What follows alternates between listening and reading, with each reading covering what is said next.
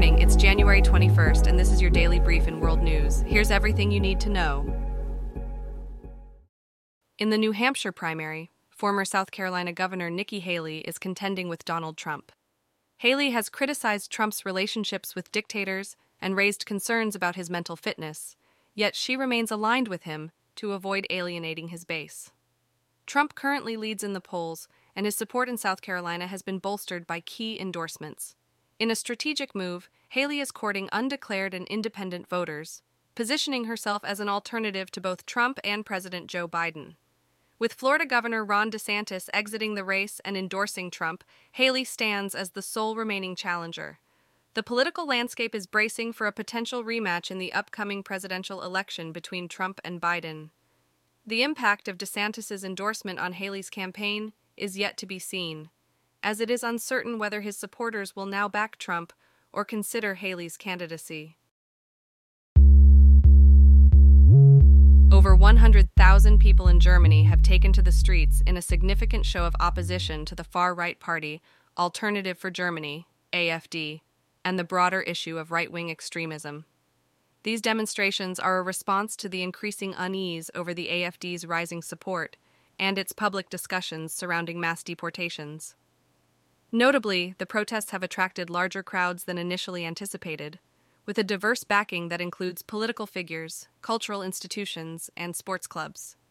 In a move underscoring the political establishment's stance, President Frank Walter Steinmeier has expressed his support for the demonstrators, applauding their commitment to defending democracy and its core values.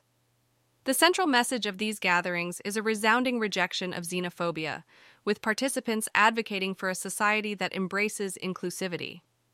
The peaceful nature of these protests has been widely acknowledged, yet there is an awareness of the potential influence these events may have on the European Parliament's balance of power. Recognizing the significance of these demonstrations, observers note their role in combating the ascent of far right movements, not just in Germany, but across the European Union. However, to create a sustainable counter movement, it is acknowledged that deeper issues such as inequality and the erosion of democratic values need to be addressed. The consensus is clear both citizens and politicians have a pivotal role to play in the ongoing fight against extremism to safeguard the principles of democracy. Tragedy struck a market in Donetsk, Ukraine, where a missile strike resulted in at least 25 fatalities and 20 injuries. The origins of the attack are believed to be tied to the Ukrainian military, though confirmation from independent sources is pending. This market has a history of being a target, with previous bombings reported.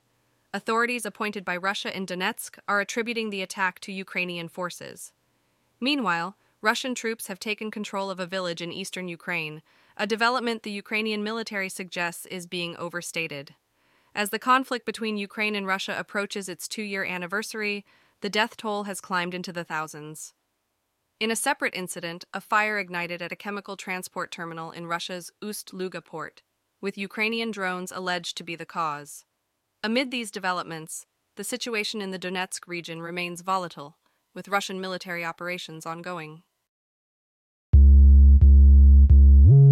The Middle East is witnessing a worrying surge in violence with missile and drone exchanges between Iran and Pakistan and the U.S. Navy's strikes in Yemen. This escalation has heightened fears of a broader conflict that could draw in Iran, Israel, and the United States. In the midst of this, the war between Israel and Hamas in Gaza continues unabated, with a staggering death toll of over 25,000 Palestinians and 1,200 Israelis. The conflict has disproportionately affected women and children, with the United Nations reporting that they make up 70% of the Palestinian casualties. Israeli Prime Minister Benjamin Netanyahu remains resolute, stating the offensive will persist until Hamas is dismantled and all hostages are freed. The UN has denounced the high civilian death toll and is advocating for a two state solution to the Israeli Palestinian conflict. They urge the U.S. and its allies to exert diplomatic pressure on Israel and Iran to foster stability in the region. The humanitarian situation in Gaza is dire, with 85% of the population displaced and a quarter facing starvation. Calls for a humanitarian ceasefire and unrestricted aid are growing louder as international efforts intensify to broker peace and address the crisis. Meanwhile, Israeli citizens are expressing increasing dissatisfaction with their government's handling of the war and security issues. As the region grapples with these multiple conflicts, the international community is working to prevent the situation from spiraling into a wider conflict involving Iran backed groups. Russian President Vladimir Putin has accepted an invitation to visit North Korea, signaling a strengthening of ties between the two nations. This visit is not without controversy, as it raises concerns about Russia's alleged use of North Korean ballistic missiles in the ongoing conflict in Ukraine. Additionally, there's apprehension regarding potential technical support to North Korea's weapons programs from Russia. Western countries are sounding the alarm over the arms trade between Russia and North Korea. They view such activities as a violation of UN Security Council resolutions, adding to the gravity of the situation. Meanwhile, tensions on the Korean peninsula are on the rise. North Korea has been conducting weapons tests and has singled out South Korea as its chief foreign adversary. In the United States, there's a growing unease about the possible shift in the threat level from North Korea, which could be influenced by its burgeoning alliance with Russia. Across the globe, the international community is keeping a watchful eye on this evolving relationship, observing these developments with a degree of suspicion. This has been your daily brief in world news. To read more about these stories, follow the links in the episode bio.